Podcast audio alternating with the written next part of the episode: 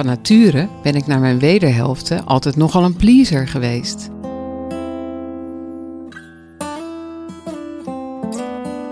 Maar van het idee van daten alleen al krijg ik de kriebels. Het idee om al dat ongemakkelijke gedoe weer door te moeten. Het idee van iemand in mijn huis, in mijn bed.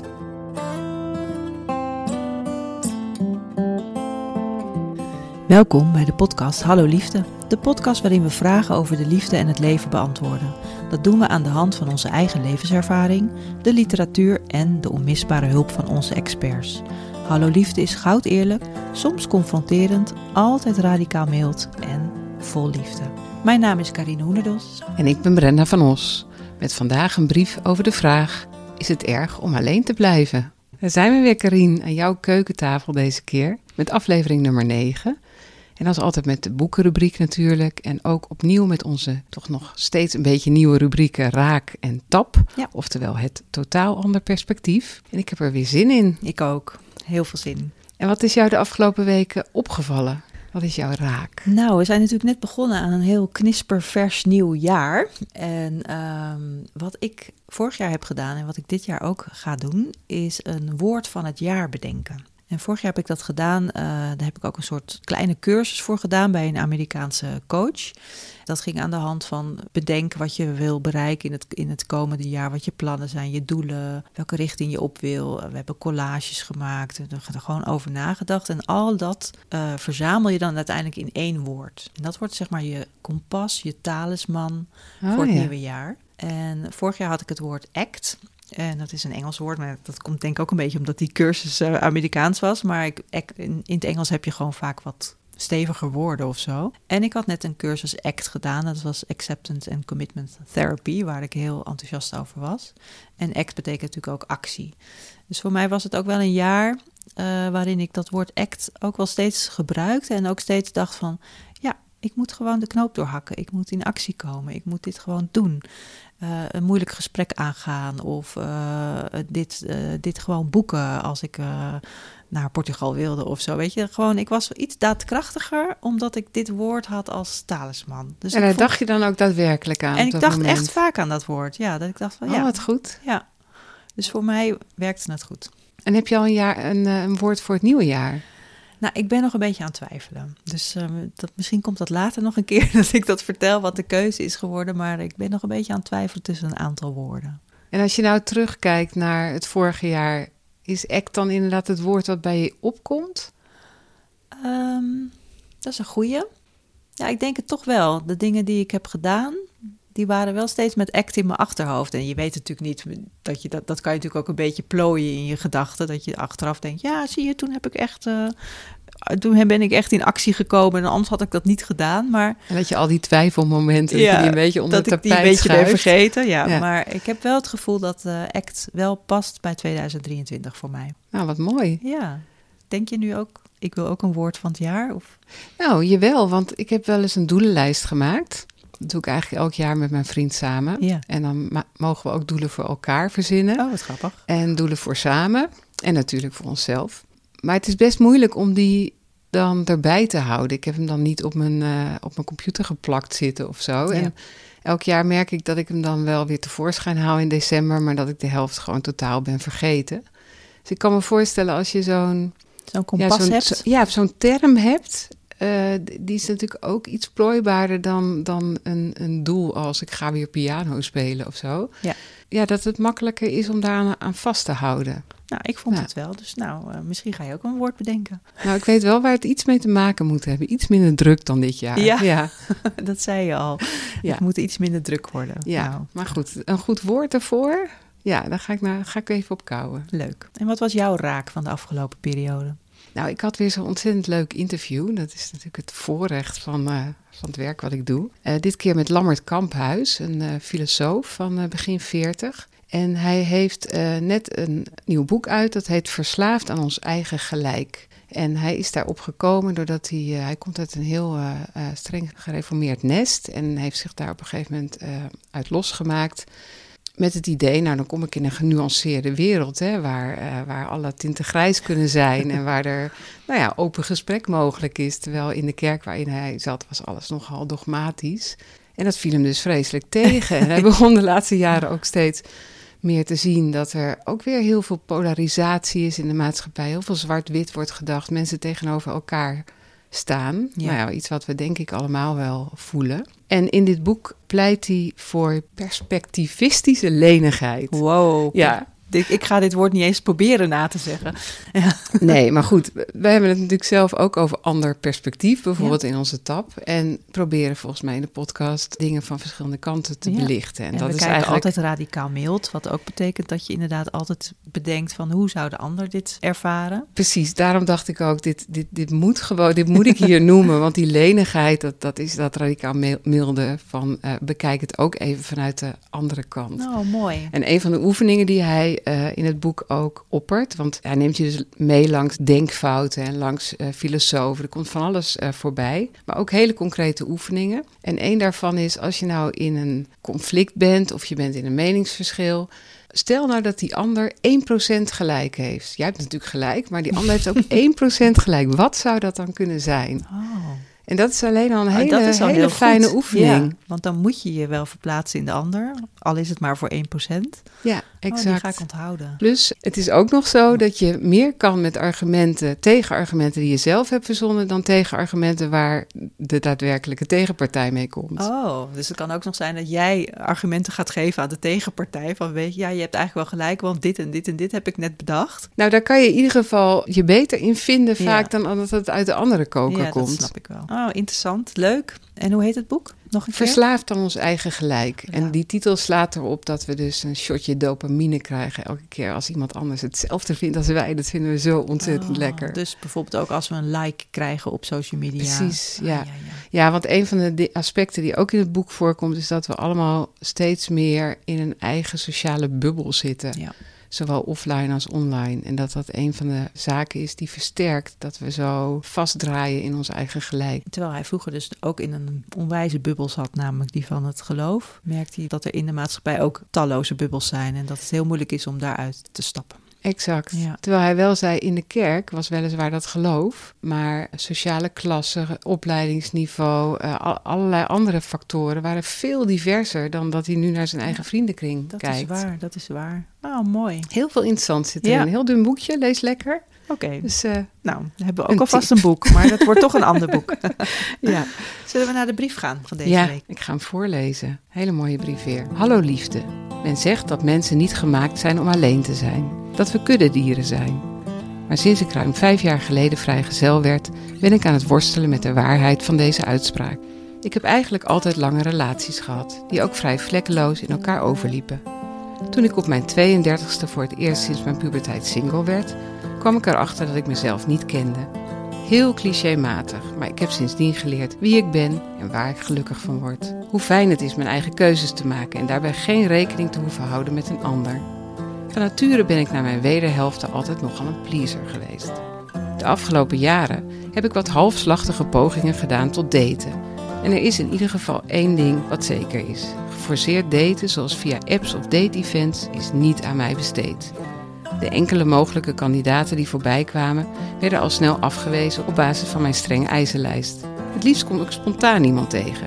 Maar anderzijds leid ik inmiddels een behoorlijk geïsoleerd leven. Mijn werk is belangrijk voor me en ik sport veel, maar daarnaast ben ik vooral thuis. Alleen met mijn twee katten. En dat vind ik heerlijk, maar regelmatig steken de twijfels wel op. Eigenlijk wil ik ook wel warmte en liefde. Iemand die me even lekker knuffelt. Maar van het idee van daten alleen al krijg ik de kriebels. Het idee om al dat ongemakkelijke gedoe weer door te moeten. Het idee van iemand in mijn huis, in mijn bed. Het elkaar leren kennen van haver tot gort. En dan denk ik ineens, of roep ik dat nou heel hard om het mezelf wijs te maken? Dan wil ik eigenlijk wel gewoon een relatie. Een traditionele relatie zie ik sowieso niet meer voor me. Maar tegenwoordig zijn de mogelijkheden natuurlijk eindeloos. Het maakt de vijver om uit te vissen naar mijn idee niet per se groter. Ondertussen heb ik een niet bestaand seksleven, want ook dat vind ik gedoe. One-night stands zijn sowieso geen optie, want ik moet iemand compleet vertrouwen voordat ik mezelf ook maar een beetje kan overgeven aan diegene. Daarnaast heb ik überhaupt geen seksdrive. Ik heb gewoon nooit zin, alsof het kapot is. Maar ook daar rijst dan de vraag, is dat eigenlijk wel goed? Of onthoud ik mezelf een hoop plezier? Want van een feestje en je eigen slingers ophangen is nu in elk geval geen sprake. De grootste vraag die ik eigenlijk heb Is het erg om alleen te blijven? Is dat gezond of houd ik mezelf voor de gek?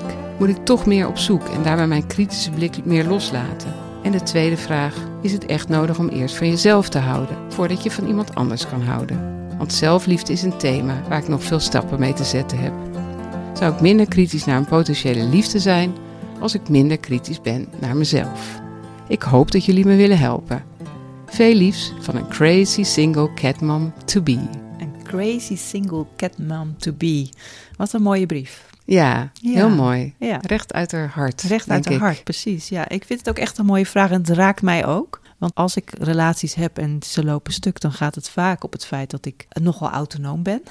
Ja. En dat ik ook heel graag alleen wil zijn. En dat ik het ook heel fijn heb alleen. Hè, dat ik alleen op reis ga of alleen op naar de film. Of dat ik het gewoon goed kan. En dat het ook wel lijkt alsof ik niemand nodig heb. En dat is natuurlijk voor mijn partners dan heel vervelend. Of natuurlijk, dat vinden ze dan vaak vervelend. Hmm. Er schuilt een beetje een kluizenaar in mij, dat gevoel heb ik wel eens. Ik heb daar ooit wel eens een, in een artikel ook over geschreven, over alleen zijn. En het grappige was dat er toen een uh, oud buurmeisje van mij, die is uh, cabaretier geworden. Die werd geraakt door die zin, er schuilt een kluizenaar in mij. En die heeft daar ook een liedje over gemaakt. Zal ik het in de show notes zetten? Het is een ja, heel mooi liedje. Ja, heel leuk, ja. Er schuilt een kluizenaar in mij, zo begint het. Oh. Ja. Nou ja, ik vind het dus wel heel fijn dat ik het zo goed met mezelf kan vinden. En ik, ik durf wel te zeggen dat ik van mezelf hou. Klinkt heel raar, maar dat is wel zo. Maar ik weet tegelijkertijd ook dat mensen kuddedieren zijn, wat zij zelf ook al schrijft, en dat we iemand nodig hebben. En dan denk ik ook heel vaak van, is het wel voldoende dat ik en kinderen heb, en exen, en vrienden, en collega's? En is dat genoeg om verbonden te zijn met andere mensen? Ja, ja. Of is het toch een soort hiërarchie in relaties? En is een liefdesrelatie, dan staat die dan hoger? Heb je dus echt ook nog een liefdesrelatie nodig na, naast alle andere relaties? Snap ja, je? Ja. Ik bedoel? Ja, nee, zeker snap ja. ik het. Ja. Nou ja, wat ik zou willen zeggen, want ik herken het dus grotendeels. Maar wat ik wel zou willen zeggen van, geef het niet op. Want zo voelt het nu een beetje. Alsof ze denkt van, nou, dit is wat het is. En ik zou toch willen zeggen, blijf wel je best doen om contact te houden. Want ik denk wel dat de drempel steeds groter wordt als je zegt, nou, ik vind het heel fijn om alleen thuis te zijn. En dat heb ik soms ook, maar ik dwing mezelf wel om ook erop uit te gaan en met mijn vrienden af te spreken. Omdat ik merk dat ik daar dan toch uiteindelijk wel gelukkig van word. Ja, van en dan bedoel je dus contact in brede zin. Dus ja. gewoon blijf uh, naar de film gaan, blijf afspreken, blijf ja, naar trek de film je niet en terug. Ga dan niet alleen, maar ga ook eens met iemand anders. Inderdaad, ja. dat ik, ik heb ook een beetje de neiging om die kluizenaar te zijn, maar ik merk dat ik me wel beter voel als ik meer contacten maak met andere mensen. Dus daar, daar dwing ik mezelf toe en ik hoop dat zij dat ook doet, want ik, ik weet toch wel dat je je dan uiteindelijk wel beter voelt. Ja, ja dus het dat... wordt inderdaad ook wel enger natuurlijk als het niet meer ja, de... in het gewone doen zit, zeg maar. Ja, en dan, dan wordt... wordt het opeens een klus. Ja, dan denk je ineens, oh, hoe was dat ook alweer om naar buiten te gaan en mensen af te spreken en hoe deed ik dat ook alweer? Dus laat het niet te groot worden.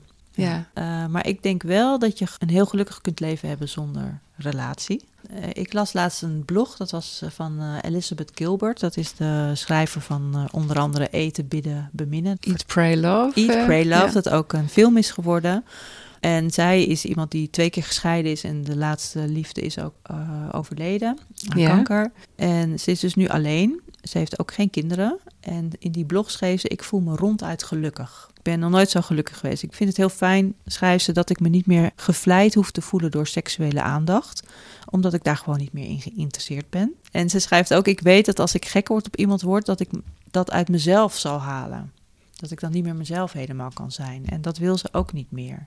Hmm, en, dat is wel iets om even over na te denken sowieso. Ben je niet meer jezelf als je in een relatie zit? Nou ja, ik denk dat bijvoorbeeld de briefschrijver daar wel last van had. Die zei, ik ben dan een pleaser. Dus dat ja. je dan jezelf een beetje verliest in, ja. de, in die relatie. Ik denk dat, dat dat best vaak voorkomt. Ja, nee, een, een deel past zich aan natuurlijk. Ja. Ja. Ja. Het is wel de kunst, denk ik, van een goede relatie om, om ook, ook jezelf, jezelf te, te kunnen blijven. blijven. Ja. Dat zeggen wij in koor, ja. ja. En ze schreef ook nog dit. Ik heb altijd geleerd dat er niets tragischer is dan een single, kinderloze vrouw van middelbare leeftijd. Nou zeg. En ze zegt van, nou, als iemand die nu twee keer gescheiden is en weduwe, ben ik verrast hoe heerlijk het is om alleen te leven, alleen te reizen, om mijn eigen gang te gaan in een leven zonder dat iemand anders het bepaalt. It's the fucking bomb, zegt ze. Als kind heb ik nog nooit iemand ontmoet zoals ik nu ben. En als ik wel zo'n voorbeeld had gehad, dan was ik misschien wel nooit getrouwd. Zo. Ja. Dus uh, ze, nou, zij is blij, dat is duidelijk. Ja. Maar ik weet wel dat zij ook veel met vrienden op pad gaat en gaat reizen en zo. Dus ik denk dat die combinatie wel belangrijk is. Dat dan je sociale leven uh, op een andere manier heel erg ja. uh, gevuld en rijk is. Ja. Nou, en wat zij zegt, dat er geen sterk rolmodel in haar leven was blijkbaar van een single, kinderloze vrouw van middelbare leeftijd. Ik, ik mag hopen dat we die tijd wel een beetje voorbij zijn, toch? Nou, dat dat toen ik dat las, is. dacht ik van, heb ik vroeger kinderloze tantes of uh, vrienden van mijn ouders? Nee. Nee, maar ik bedoel meer nu. Er zijn toch nu talloze hele leuke vrouwen in onze omgeving ja. die geen relatie hebben en die een waanzinnig mooi leven ja. hebben. Ja, ik denk wel dat dat verbeterd is inderdaad. Ja. Ja. Nou, ik bleef bij de brief echt een beetje aan het begin hangen, waar zij vertelt dat ze tot haar tweeëndertigste eigenlijk continu in een relatie heeft gezeten. Het was een soort van uh, overgaand van de een en de ander. En pas daarna heeft ze ervaren hoe het is om op zichzelf te zijn. En daarin herkende ik me heel erg, want ik was al heel jong met de vader van mijn kinderen. En toen die relatie na vierentwintig jaar overging, toen wist ik ook niet wat me overkwam. Want ik, ja, ik was in mijn studententijd wel een paar jaar alleen geweest. Maar goed, dat was heel lang geleden. En ik had eigenlijk geen idee hoe dat, hoe dat moest. En ik herinner me ook hoe, hoe ontzettend angstaanjagend dat was. Dat ik dan echt om elf uur 's avonds op de klok keek en dacht, oh jee, maar nu kan ik ook niemand meer bellen of appen. En dat kon me echt overspoelen. Mm. Maar goed, als je daar dan aan went, ik begon dat wel als iets heel fijns te, te ervaren ook. Dus dat, dat werd echt iets heel krachtigs. Van nou, ik, ik ben gewoon helemaal alleen oké okay, en ik kan me al mijn eigen keuzes maken, wat zij ook heel erg beschrijft. Ja. En ik ging daar heel erg van houden en het voelde als een verworvenheid. En dat is wat ik ook in haar brief Zeker. proef.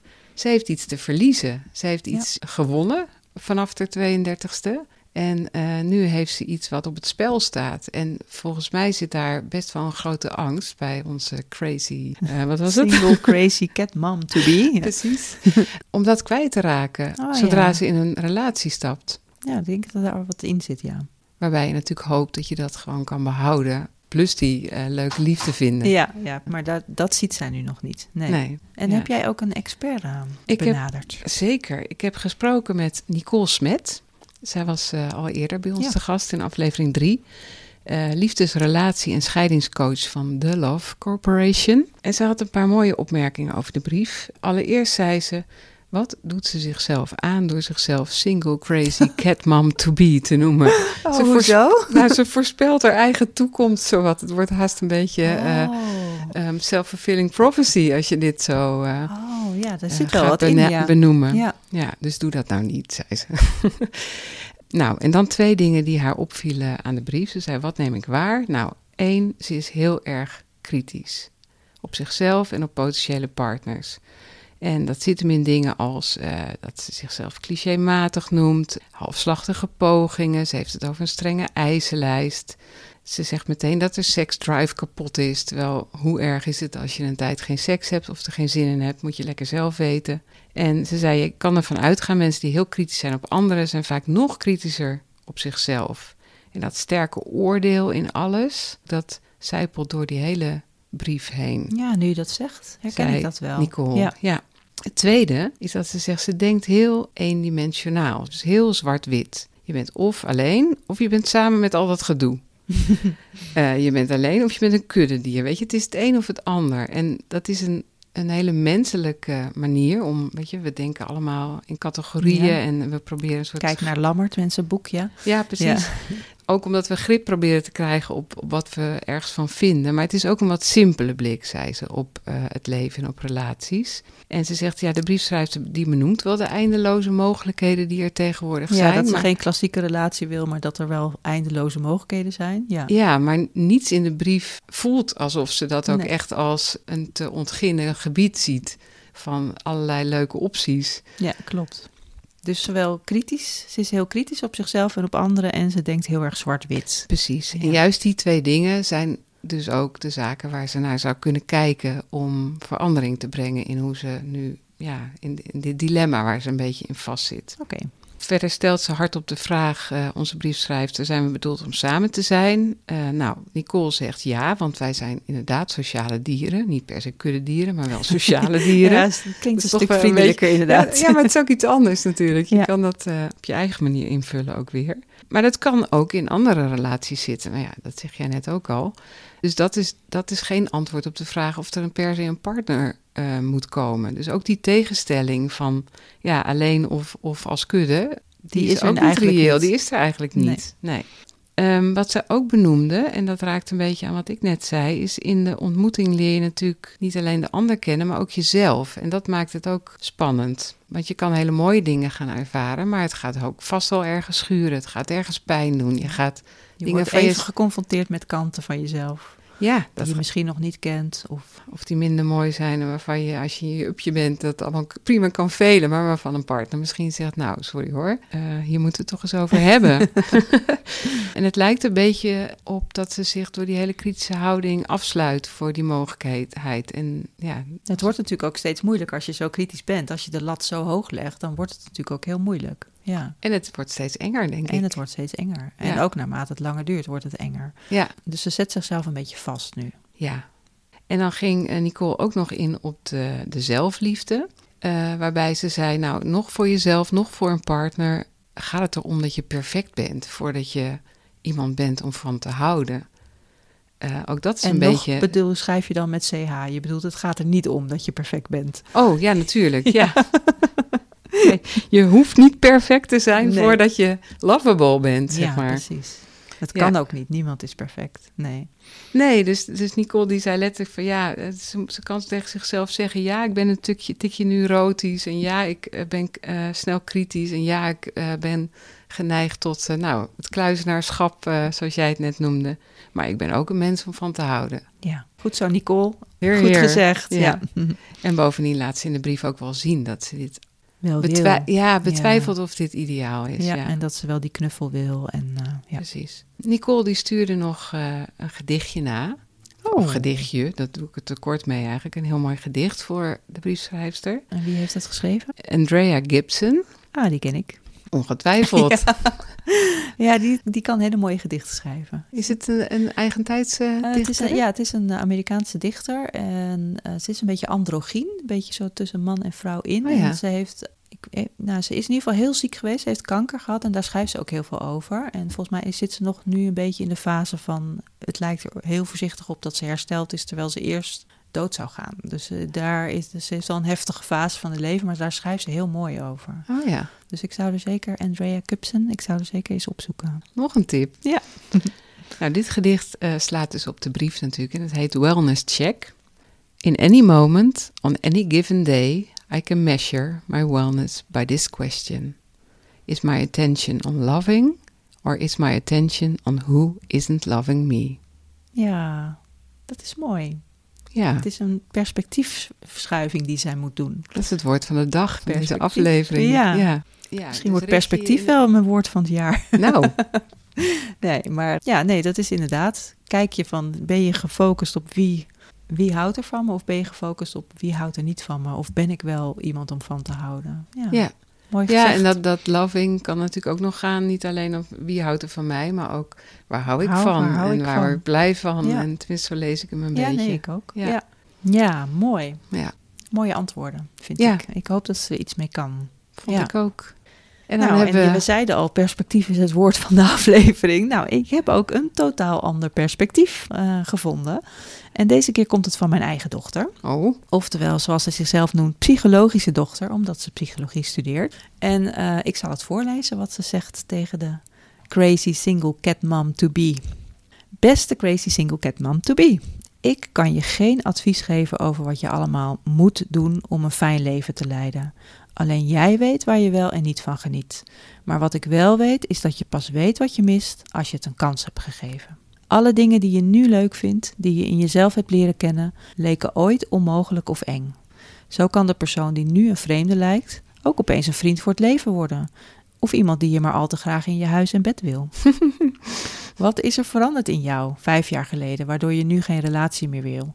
Ben je stiekem bang voor een relatie, precies als de vorige? Of misschien andersom, ben je bang om jezelf opnieuw open te stellen voor iets dat misschien eindigt? Dit zijn dingen waar je onderzoek naar kunt doen. Maar dat kan pas echt als je jezelf een kans geeft. Groetjes, psychologische dochter. Wauw. Nee, maar echt, wat, wat, wat wijs en wat... wat mooi, ja. Die kinderen van goed. Ons. Ja. Ik weet nu al dat ze ooit deze podcast gewoon overnemen en het dan veel beter doen. Dat ja, zou precies. Mooi zijn, toch? Ik geef ze dan het podium, hoor. Absoluut, ja. absoluut. Ja. Ben je stiekem bang voor een relatie precies als de vorige? Dat is natuurlijk een hele goede vraag. Ja. ja.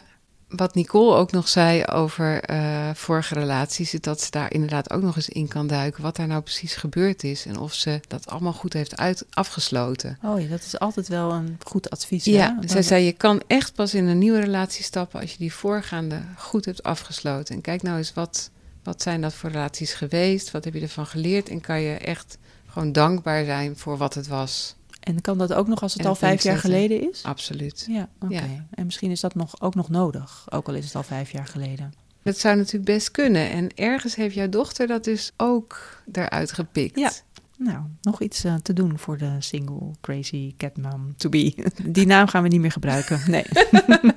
Te lang. Ja. En dan hebben we nog een boek. Nou, ik dacht allereerst, dat was wel heel klassiek, aan alleen op de wereld. Oh. Maar ja, dat gaat eigenlijk dus helemaal niet over alleen zijn. Ik weet niet of het, nog, het verhaal nog een beetje in je hoofd zit, maar Remy, de weesjongen, die wordt voortdurend, krijgt voortdurend mensen op zijn pad die hem helpen. Dus de Vasalis, de zwerver en uh, later nog een, een, die rijke dame die achteraf... Nee, ik, ik ga geen spoilers geven, maar hij heeft in ieder geval altijd wel mensen op zijn pad. Het is heel lang geleden, ik kan me dit inderdaad niet meer herinneren. Nee, dus ik heb een ander boek gekozen. En dat is ook een veel um, recenter boek, ik denk van een paar jaar geleden. En het heet Ik ben een eiland. En het is geschreven door Tamsin Kalidas. En dat klinkt heel exotisch, maar volgens mij is het een Schotse naam. Nou, die mm-hmm. klinken vaak wel exotisch, die namen. En ik heb werkelijk waar nog nooit een boek gelezen dat zoveel eenzaamheid uitademde. Oh jee. Ja, het was, uh, ik kreeg er echt benauwd van. Ja, ik heb niet zo'n talent voor eenzaamheid, maar ik voelde het helemaal, dat beklemmende van dat echte alleen zijn. Het gaat namelijk over een vrouw die dan samen met haar man uh, naar een Schots eiland verhuist. En met zo'n romantisch idee, we gaan een boerderij starten en op mooi in de natuur nog net wonen. Geen B en B. Ja, net geen B en B, had ze dat maar gedaan. En, um, en haar man vertrekt binnen de kortste keren. Mm. En die gemeenschap van dat kleine Schotse eilandje, die accepteert haar helemaal niet. Dus ze wordt gewoon uitgekotst, ze wordt zelfs gepest. Er worden dingen van haar stuk gemaakt en zo. Oh, dus het is echt... Wat vreselijk. En ze heeft één vriendin op dat eiland. En uiteindelijk vertrekt die ook. En dan is ze dus echt helemaal alleen in een vijandige omgeving. En dan ook in een vijandig klimaat. Want dat Schotse eiland is ook... Ruig. Ruig. Ruig weer, storm, kou. Alles heeft ze. En ze ploetert enorm met, die, uh, met dat boerderijtje. Ze is ook arm, ze heeft geen geld en ze voelt zich dus ook heel eenzaam. Ik heb zo vaak gedacht, geroepen naar dat boek, ga weg! Ja, want dat is mijn, mijn vraag bij dit ja. hele verhaal. Waarom ging ze niet? Ja, nou, ik denk dat het een soort trots was of een soort dat het toch die natuur haar heel erg raakt. Ze ging ook heel vaak zwemmen in de zee en dat, uiteindelijk vond ze ook een hond. Dus ze heeft wel op zich haar weg gevonden, maar tot het bot eenzaam en alleen. En dat blijft ook zo. Uh. Ja, dus echt het ultieme boek over alleen zijn. Als je, ik denk als de vrouw die we niet meer Crazy Cat Mom to Be noemen, dit boek leest, dat ze dan heel snel allemaal afspraken gaat maken. En haar sociale contacten gaat aanhalen. Want dan lees je pas echt hoe verschrikkelijk het is om echt eenzaam te zijn. Dus. Het is ook echt een, een probleem van deze tijd trouwens. Ja, hè? Heel veel mensen zijn eenzaam. Ja. Ja. ja. Ik ben benieuwd naar het boek ook. Ja. Dat was alweer het, het eind ook, hè? Het gaat het snel, ja. Um, nou, het onderwerp van de volgende brief is... Ik heb nog nooit een liefde gehad, zal ik altijd alleen blijven. Dus dezelfde thematiek, dezelfde soort brief... maar dan juist van iemand die snakt naar een relatie. Ja, wat mooi. Nou, ik ben heel benieuwd hoe dat weer gaat. Dat gaan we de volgende keer horen. En dat is over een maand. Ja. Want voortaan gaan wij één keer per maand verschijnen. Ja. In plaats van één keer per twee weken. Maandelijks. Maandelijks. De derde vrijdag van de maand verschijnt Hallo Liefde. Als je klikt op het knopje abonneren, dan krijg je hem vanzelf in je Spotify of andere lijst. Je luistert naar Hallo Liefde, de podcast waarin we vragen over de liefde en het leven beantwoorden. Hallo Liefde werd gepresenteerd door Karine Hoenderdos en Brenda van Osch. Onze expert van vandaag was liefdes-, relatie- en scheidingscoach Nicole Smet van The Love Corporation. Je vindt haar via the love corporation punt n l. De podcast werd mede mogelijk gemaakt door de Kennemer Boekhandel in Haarlem. Wil je ook een brief sturen? Dat kan.